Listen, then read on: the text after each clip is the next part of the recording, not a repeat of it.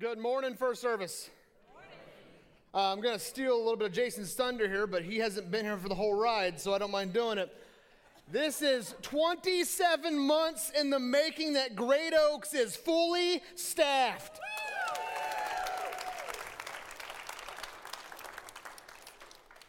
No one's more excited than I am.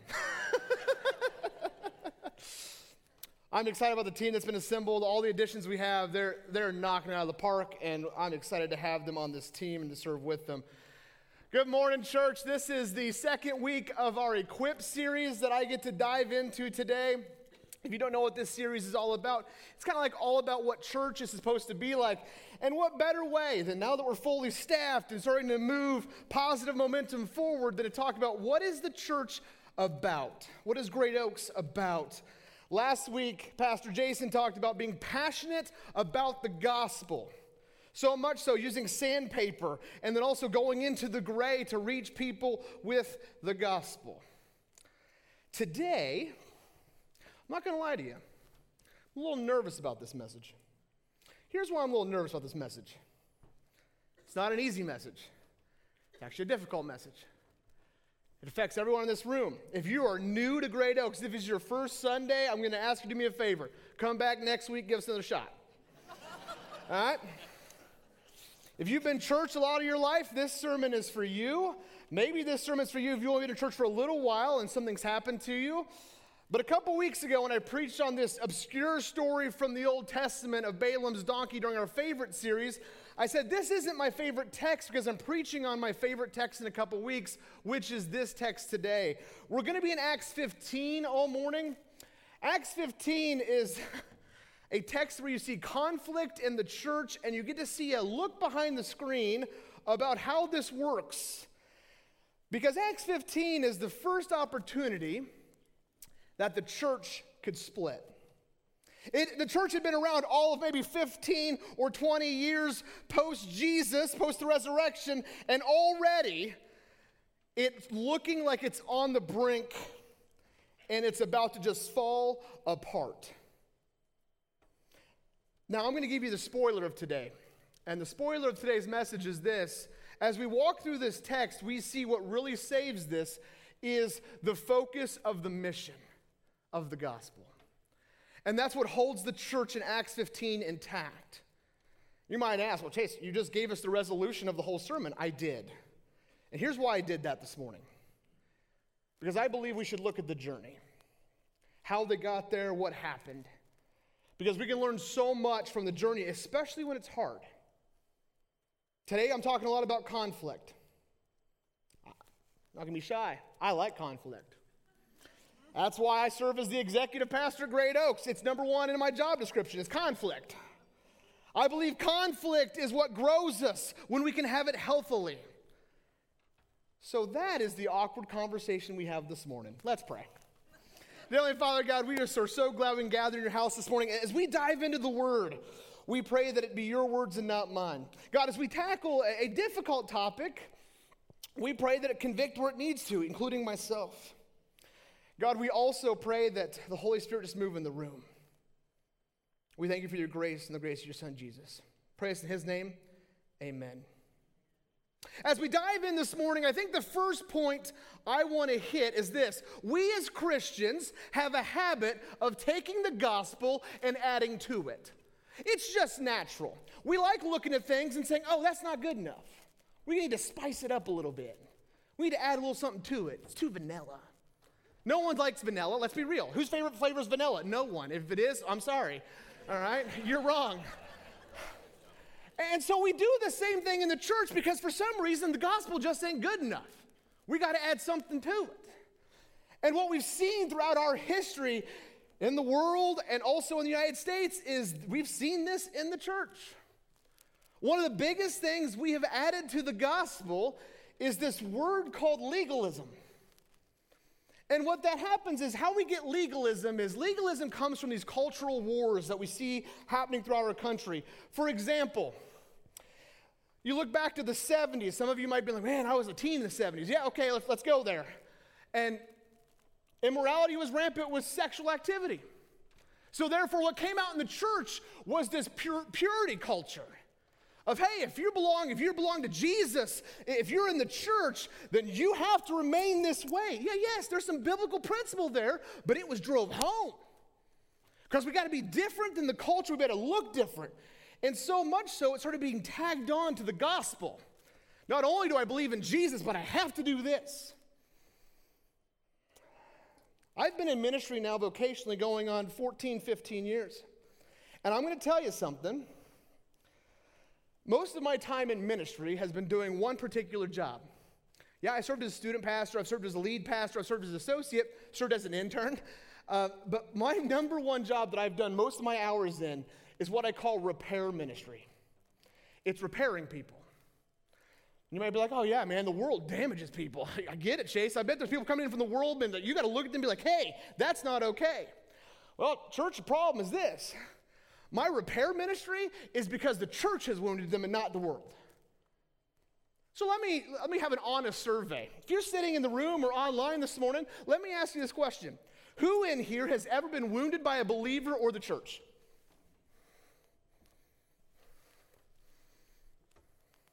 Want to get really real? Who's been wounded by Great Oaks? And, and guys, that's, that's not okay. We're flawed, we're human, I get it. But there's a better way. I guess the best way to talk about it is the story I want to share. I want to tell you a story about a, a young female student. Um, at this point, I don't know if I was in student ministry or not, but a mom called me one day when I was in Pennsylvania and said, Hey, I want you to meet with my daughter. Something's wrong, and I don't know what it is. But I think she'll talk to you. And this student had been coming to our student ministry program. They didn't attend our church, but in a smaller town in Pennsylvania, you usually have one or two churches that have youth programs, and the others don't have one. And so we have kids from other churches coming in all the time. And I said, Sure. Normally, when I meet with a female student, it was pretty simple. Hold on, let me get Tammy, my assistant, for you, and she will handle this. But as I sat down with her, and her mom was sitting outside the room, and we were talking, I started seeing some brokenness, some trauma, and I started diving at an issue. And normally, when talking to a teen and they're struggling, you're diving towards one or two or three issues. Usually, it's identity, parental issue, or, or they've gone too far in a relationship intimately. And I started picking up on that and started diving into it. And she looks at me and she goes, Chase, I just, I'm dating someone and it, and it went too far. I said, okay. Talk through that. We can talk about, you know, power of love of Jesus being made new. We can talk about all that. And, then I, I saw some more brokenness. And then she uttered something that I will never forget. She looks at me and says, You know, you're not the first person I've told. And I said, Okay. She goes, I went and talked to my pastor at my church, and he looked at me and he uttered these words to me. The words he uttered were these Who's going to want you now? Hey, for those of you that know me, know that I don't have too many emotions. Um, I have two great emotions. One is just utter like grief, the other is just rampant anger. and so, luckily, God chose the better of those two in the moment, and it broke me. And it broke me because as she continued that story, somebody that says that I'm a man of God, that I'm preaching the word, told this young adult, Who's going to want you now? And I'm, I'm sitting here looking at her going, Jesus does. God, I hope you know that. God wants you. And I was trying to give that identity and say, please know that God loves you, no matter what you've done and who you are. And then the, the kicker came. Okay? She goes, I have to keep going to that church. And I said, Well, you don't really have to, but we can talk through that. She goes, Chase, the pastor is my grandfather. Well, okay. Um, what do I do with that? Because now you're broken on multiple levels. Pastor's supposed to defend you and be there and shepherd you has hurt you, and now a family member that's supposed to guide you and love you unconditionally has completely broken you. Only thing I could say in the moment was, I want you to know that you're loved. And I can tell you this God loves you, and God wants you. And what you've heard, I can't promise you that that came from a Christian man, because I don't know. Church, we wound people. we see where that's where legalism can lead us and guide us. Now, before you're like, oh, thank God that we live in, you know, this Germantown Hills, we go to Great Oaks. Great Oaks doesn't have these issues. Great Oaks doesn't have these problems. Okay, we'll go down that rabbit trail with you. But let's be real. We've struggled with this too, church. Maybe most recently, the two words that I could say to you that you remember that Great Oaks has had some of this, the issues that we've struggled through is I could utter the two words of membership covenant. It's hard. Because all of a sudden, people are like, well, it can't belong until we do this, this, this, this, this, this, this, number nine, number 12, number 13, letter Z. And the heart of this message today is that God wants you, and we need to keep our eyes on mission. Think about that while we dive into the text. Let's do that this morning. Acts 15, verses 1 through 5. I'll be preaching from the ESV, so if you're going the Bible app, just click the three letters. Here we go. Starting in verse 1. But some men came down from Judea and were teaching the brothers, unless you are circumcised according to the custom of Moses, you cannot be saved. And after Paul and Barnabas had no small dissension and debate with them, Paul and Barnabas and some of the others were appointed to go up to Jerusalem to the apostles and the elders about this question. So, being sent on their way by the church, they passed through both Phoenicia and Samaria, describing in detail the conversion of the Gentiles, and brought great joy to all the brothers. When they came to Jerusalem, they were welcomed by the church and the apostles and the elders, and they declared all that God had done with them. But some believers who belonged to the party of the Pharisees rose up and said, It is necessary to circumcise them in order to keep the law of Moses. So let's unpack this. First thing you need to know is this. You know, then some men came down from Judea. They came down saying that we come from James, who was the elder, the high elder of the church in Jerusalem at the time. But what we learn in Galatians 2, and we were going to do a whole series in Galatians in a couple weeks, Galatians 2 and Acts 15 are what we call parallel passages. They walk hand in hand, they tell the same story. And so, what we know from Galatians is these two men that came from James really didn't have the authority of James. James did not send them. So, how I, how I put this is it'd be like two of people in here randomly going out without anybody knowing and saying, Hey, I speak with the authority of Pastor Jason. That's what's happened here. That's really what's happened in the text. And they start stirring up this issue that unless someone is circumcised according to the law of Moses, you cannot be saved. Uh, most of you in here, I, I, believe, know what the word circumcised means. If you don't, ask your parent, ask our new student pastor, do whatever you got to do.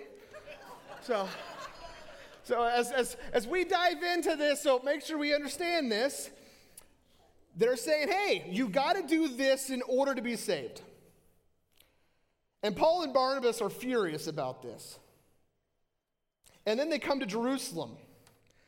And then some of the believers who belonged to the party of the Pharisees rose up and said, Hey, no, no, you have to do this. First off, if you guys don't know a Pharisee, it's a teacher of the law from Judaism. We, we saw this, Jesus battled them a lot. And you might be asking, well, Chase, why are they involved in church leadership at the time? Why are they involved in the church? Because early on, striving for unity, the believers told the Pharisees, hey, as long as you believe in the bodily resurrection of Jesus, come on in, bring it. But the problem is they brought this with them. And what this really comes down to is a power play because every Pharisee that's worth their salt knows if we start with circumcision, that hey, ceremonial washings, dietary restrictions, all of this has to be followed, and they've tied it to salvation which is not okay. Really, it becomes this you better look like us if you want to belong. That's what this looks like. That's what's being said here. You better act like this. What it reminds me of is this word called moralism, which is the belief that the gospel can be reduced to improvements in behavior. Like, hey, if you act like a Christian, you will be saved. If you do these things, you will be saved. Guys, that is not the gospel.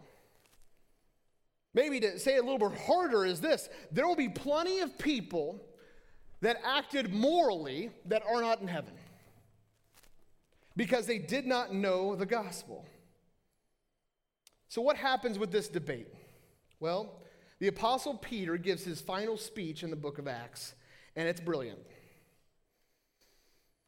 And here's what he says starting in verse 6 The apostles and the elders were gathered together to consider this matter. And after there had been much debate, Peter stood up and said to them, Brothers, you know that in the early days God made a choice among you, that by my mouth the Gentiles should hear the word of the gospel and believe. And God, who knows the heart, bore witness to them by giving them the Holy Spirit just as he did to us. And he made no distinction between us and them, having cleansed them, cleansed their hearts by faith. Verse 10 Now therefore, why are you putting God to the test by placing a yoke on the neck of the disciples that neither our fathers nor we have been able to bear? But we believe that we will be saved through the grace of the Lord Jesus Christ, just as they will. Verse 12 And the assembly fell silent, and they listened to Barnabas and Paul as they related what signs and wonders God had done through them among the Gentiles. So let me explain what's happened here. Apostle Peter stands up and he talks. And I'm pretty sure with the room, when Peter's speaking in this moment, everyone's going to listen. This is the Apostle Peter, after all. And so they hear his words. And what he's getting at is what is salvation? Because you're now adding this. They have to be circumcised, they have to do this. And the problem that we have with that is hey, we've seen people be converted and the Holy Spirit's come upon them that did not follow these things. He's referencing Cornelius earlier in Acts that this happened with. So the question Peter's getting at is what is salvation? And in verse 11, he hits it. But we believe that we'll be saved through the grace of the Lord Jesus, just as they will. Mic drop, walk off, Peter's gone. Guys, that is the foundation of the gospel. It's the foundation that we believe still today, that we believe that we'll be saved through the grace of the Lord Jesus, just as they will. And Peter's response is, Why are we putting a yoke on them? Let me explain what a yoke is. If you want to throw a picture of, I got a yoke. There we go. That's a double yoke. He put that around two oxen, two horses, you know. And really, in, back in the first century, you would have some ox that would walk around in a circle the entire time on this threshing floor, and they'd be opening up you know, carob seed pods and stepping on them. And this yoke was heavy. It was meant to put all their weight on the ground. And they'd walk in a circle for most of the day, opening things up. And here's what Peter's alluding to why are we putting this on the neck of believers when we couldn't follow? Why would we choose this? Because essentially, what's happening is what the, this party of the Pharisees want and these other people is we want the cross plus this in order to be saved. Church, when we do that, the cross plus this, you're already wrong. The only thing that saves you is the act of the cross. And that's fulfilled through the resurrection of Jesus. That we know He defeated death for us. So please stop. I'm telling myself that. Because we add things to this, and all of a sudden, and we might not say it that, hey, you have to do this to be saved, but we do it, guys. We put that impression on people. Let me give you an example. One thing that we've done in our history is church attendance matters. Being in church matters. Not to call anybody out. Who in here is old enough to remember when they gave attendance medals out in church? Anybody? All right, a couple of you, okay. Yeah, I'm, i had to read that in a history book, just so you're aware. All right. but let me put it in our context today. How many of us, when we meet somebody in public and they look at you and you say, Hey, I haven't seen you at church, and they look at you and say, You know what? I joined online this week. How many of you look at that and be like, Ooh, online? Is that really church? We do that. Some of the, our staff even openly admitted they do that. We, uh, we talk about that. I know some of you feel that pressure of being in church because I know when I'm at Costco and I might see one of you, you're like, oh, I haven't been there two weeks, run. I know that. I get it. I'm not a sly person. You see me coming, I know. But we do this. Now, don't hear what I'm not preaching. I'm not saying, hey, Chase just gave everyone the excuse never to be in this building ever again. No, that's not what I'm saying. I'm saying it's this mentality of we have to. I hope when you walk into this room every Sunday morning, you say these words Man, I get to be here. I get to be here. That's the mantra we want. No one on our staff wants someone to come in this room and be like, man, I got it. I have to be in this room this morning. I'm forced. My spouse will yell at me if I'm not here.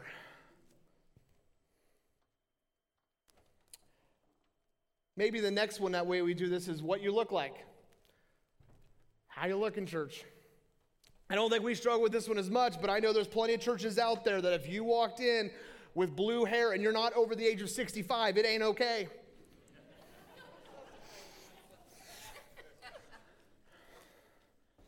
I get it.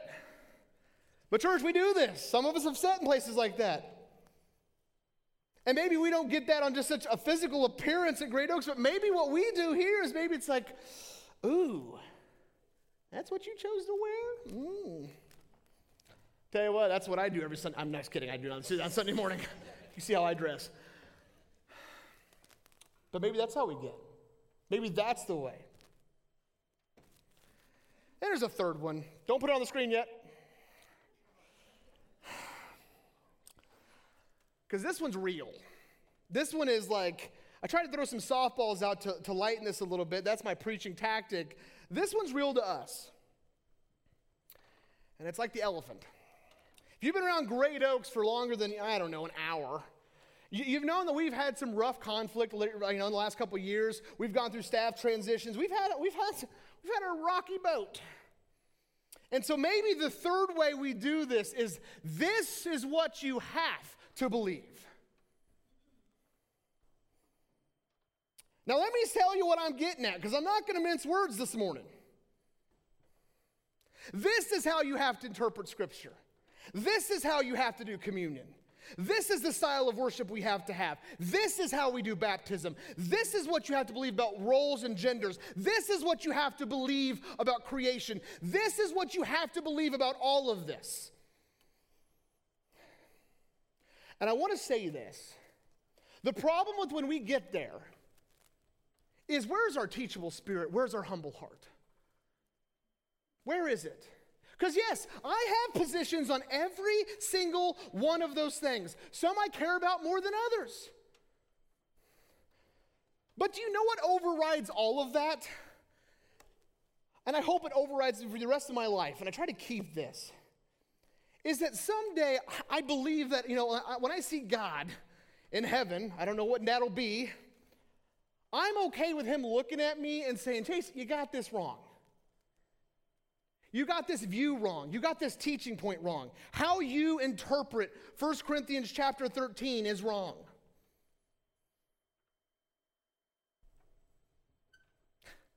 And the reason I'm okay with that, because as long as I got the gospel right, and I can say, I have Jesus, and that's what I tried to spread and try to make sure people knew is that the cross is salvation through the act of the cross and the resurrection and just believing in Jesus and then wanting to learn more. I hope that covers. I know it does. Some of you might look at me and will say, Chase, but you know, hey, in the Gospels, Jesus said we got to get this right. Got to get this right. Actually, Jesus never said that. If you wonder who said that, that'd be the Pharisees. And, church, the hard point is this today. I think some of us, if we were to be in the first century church, would be a whole lot closer to hanging out with Pharisees than we'd be hanging out with Jesus. That's the hard truth. I've been there, I know that. There's times when arrogance takes over, there's times when pride takes over, and I realize that that is what Jesus spoke a lot about breaking down teachers of the law and saying that's not okay to do this. So, hear my heart. The reason this is a passion of mine is because all of my undergrad work, when I was at Ozark Christian over in Missouri, there was a mantra that one of the founders gave a quote, and it was ingrained in my life every single day. And it's something I teach here at Great Oaks. I teach it in one of our classes, and it's this quote here Who we teach you to love is more important than what we teach you to know. I hope you know that. That's my heart. And before you take this message and run with it like, oh man, nothing else matters but salvation, no, that's not true. Because once we come to the cross, that foundational belief of grace is what saves us, you should want to know more. You should want to dive in more. That's why we have all the stuff that we have. That's why we have life groups. Not only to be in community and life together, but also to be learning and striving more together. But what I'm saying is, as we go to learn more, you got to be careful of how we prioritize what we learn. Because all of a sudden, these things that we learn along the way, if you're putting that up there with the cross, you're wrong. I'm wrong. Church, moralism is an idol in the church and it's destructive to the gospel message. When we start telling people you have to do this, this, this, and this, and this, if you call yourself a believer, man, we are teaching people really flawed view of Scripture. I shared a story with you earlier about a young girl. Let me wrap that story up. Because the reason I hate sharing that story is the end of that story doesn't end in happiness. That, that girl's still broken today, still struggling today, still going to counseling every week today. Because a man said some words to her from a position of authority, not only as a grandfather, but as a pastor, and it broke her identity with God. Church, as we sit in this room, as people stand on this stage, understand the power your words have. Understand the power my words have. So if they're not laced with the love of the gospel, oh man, we're in trouble we're in trouble. Here's how the story finishes out. Let's, let's go ahead. Starting in verse 13 of Acts 15. After they finished speaking, James replied. And I want to explain who this James is. This is James the Just. This is not the Apostle James. This is the half brother of Jesus, all right? So James gets up, half brother Jesus, and says, Brothers, listen to me. Simeon has related how God first visited the Gentiles to take from them people for his name. And with this, the words of the prophets agree, just as it is written. As it is written. Verse 16, after this I will return and I will rebuild the tent of David that has fallen. I will rebuild its ruins and I will restore it. That the remnant of mankind may seek the Lord and all the Gentiles who are called by my name, says the Lord, who makes these things known from of, known from of old. What James is using there, before I get to the next verse, is that's comes from, right from the book of Amos, which every Pharisee would know. And he's saying this was always part of God's plan. Verse 19, therefore, my judgment is that we should not trouble those of the Gentiles who turn to God. You know, the NIV and the, New Living Translation, both, I like how they word it. They actually say, therefore, my judgment is that we should not make it difficult. We should not make it difficult for those Gentiles to turn to God. Why? Because we know what salvation is. It's coming and knowing the cross of Jesus. Galatians 2:16, uh, I mentioned this is a parallel. It's worded this way, yet we know that a person is not justified by works of the law, but through faith in Jesus Christ. So we also have believed in Christ Jesus in order to be justified by faith in Christ and not by works of the law. Because by works of the law, no one will be justified. And then James ends it with this 20 and 21 of 15. But should write to them to abstain from the things polluted by idols, and from sexual immorality, and from what has been strangled, and from blood. For from ancient generations, Moses has had in every, these, every city those who proclaim him for he is read every Sabbath in the synagogues. You might be like, whoa, whoa, whoa, circumcision is not important, but now we're just throwing in dietary restriction. And let me explain what James is doing here.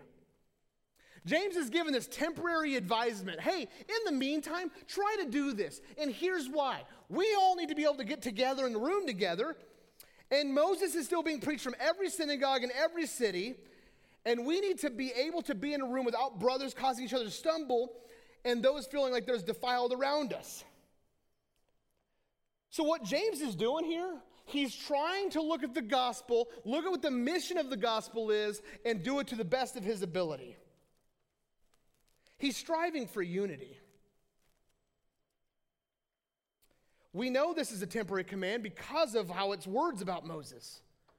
That it's taught in every city and every synagogue. We know that was temporal because it didn't happen longer than probably 30 or 40 years after that. Church, we've lost sight of what unity looks like. How I know this is true? In the world today, there's 45,000 different denominations of Christian church. 45,000. I had to look that number up again because I used to preach 36,000 and it's changed since the last time I looked. Man, that's not okay. And all these happen because we disagree on these things of how we do ordinances, communion, baptism, all these issues. When in fact, when you look behind the curtain and how James does it beautifully, in the church, every decision should be filtered through the mission of the gospel. How do we get more people to Jesus? Now, as we talk through this message, as, talk, as, Jason preached last week, you can look at this week's message and last week's and say this man, I get it. It's the gospel, but Chase, that's kind of shallow, isn't it? Just here's salvation, that's all you got to do. Church, my response to that is if you hear the message this week or last week and say that's shallow, I want you to know there's a difference between shallow and foundational. Because what we're talking about last week and this week, the gospel and keeping our eyes focused on the mission, which is going out and seeking and save the lost. The point about that is that's what holds greatest priority. It's the lens we look through everything through. And it's how we remember this, because this is something that we've forgotten. We add to the gospel because we've forgotten this clear point. Christ transforms lives, not us. We're, we, we just take the message. And Great Oaks, here's, here's my call for you this morning. What is our mission at Great Oaks? Put it on the screen for me, everybody. What we got? Helping people take their next steps towards Jesus. Now, I've highlighted the word there. Man, if I could bold that, underline that, make that 72 point font, I would do it. But it would look weird, and we like to have things a little production level. The reason that word's highlighted, when we take the gospel out, I hope you hear me. You're helping people take their next step, not yours, not where you think their next step should be. Because hopefully, a lot of people you meet might not know Jesus, and their first step is just finding the cross. But when somebody asks you what's Great Oaks like, what's it like going to church, and we start saying, well, we got to do this, we got to do this, we got to do this. Oh my goodness, my soul hurts. I hope when somebody asks you, like, what's this all about? You say, man, I get to be part of this royal priesthood that Jesus loves me, even though no one else does, and he has saved me. Because what we know from all of the New Testament, all of it, the woman at the well wasn't brought because some intellectual thought. She was brought because the gospel word. Sisters Mary and Martha, because the gospel. The Philippian jailer, because of the gospel. Why did you stay? Because Jesus. Lydia, it's Jesus. Church, you don't have to make the message any different. It's worked for centuries. I preach this to myself all the time because I'm like, is it working? Yes, it does. Maybe my communication skills needs improved. Maybe how I say it needs improved. Our mission is to help people take their next step, not yours. Now, let me split this up. For some of you that are in the room, your next step might be life group. It might be diving into community. You already know Jesus. I need to be better at spreading the gospel. Talk to Pastor Paul. That's like his forte. Come on, have conversation with him. He'll he'll train you how to sit down with people at coffee and have this conversation that can go for half hour and talk about Jesus. Maybe your next step is diving more in knowledge just to have more understanding of the word. That's okay. We have classes for that. Talk to my Connection Central. But for those of you in here that are like, man, I came and this is a bad Sunday. If it's your first time here, and I want to say this wholeheartedly, if you're in this room and you've been hurt by the church, as a pastor, I want to look at you and say this I'm sorry.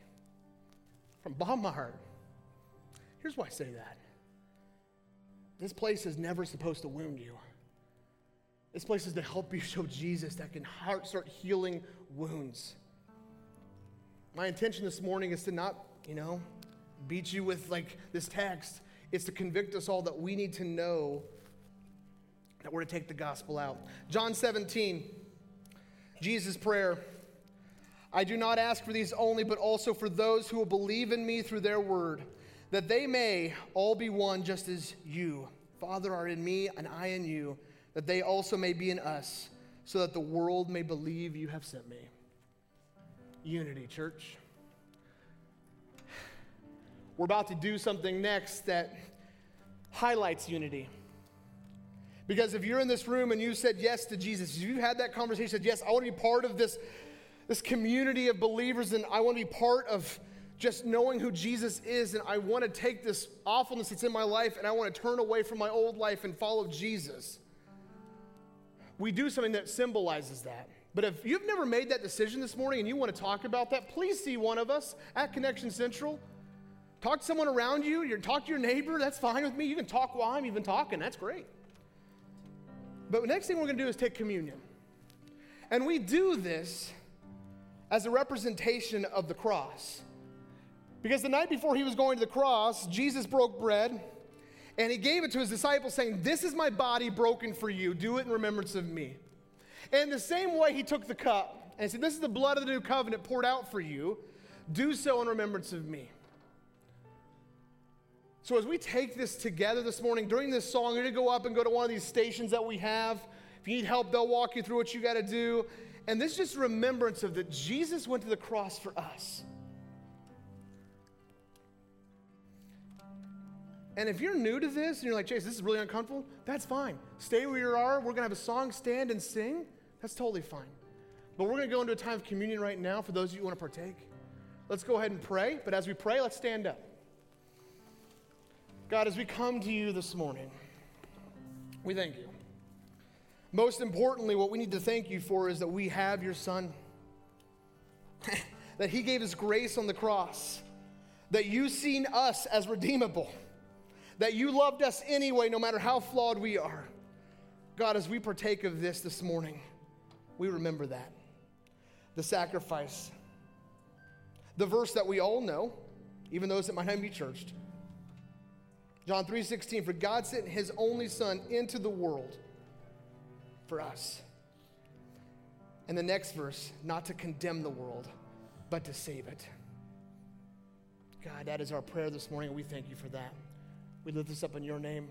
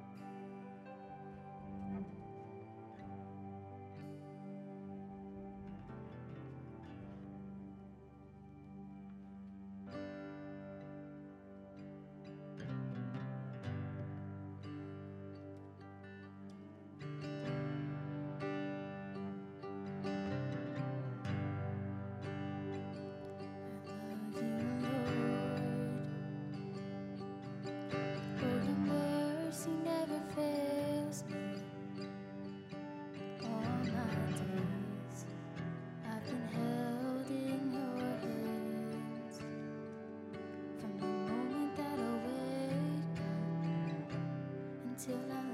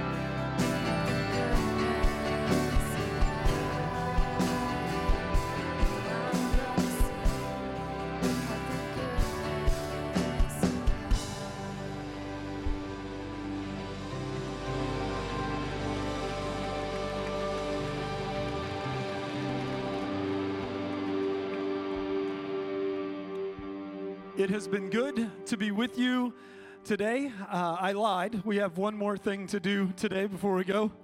Um, we've added a lot of people. We're excited about the new team, but we are sad to see one of our team members go. Um, Part time team member who we hired back in January, knowing he was going off to college and dreading this day.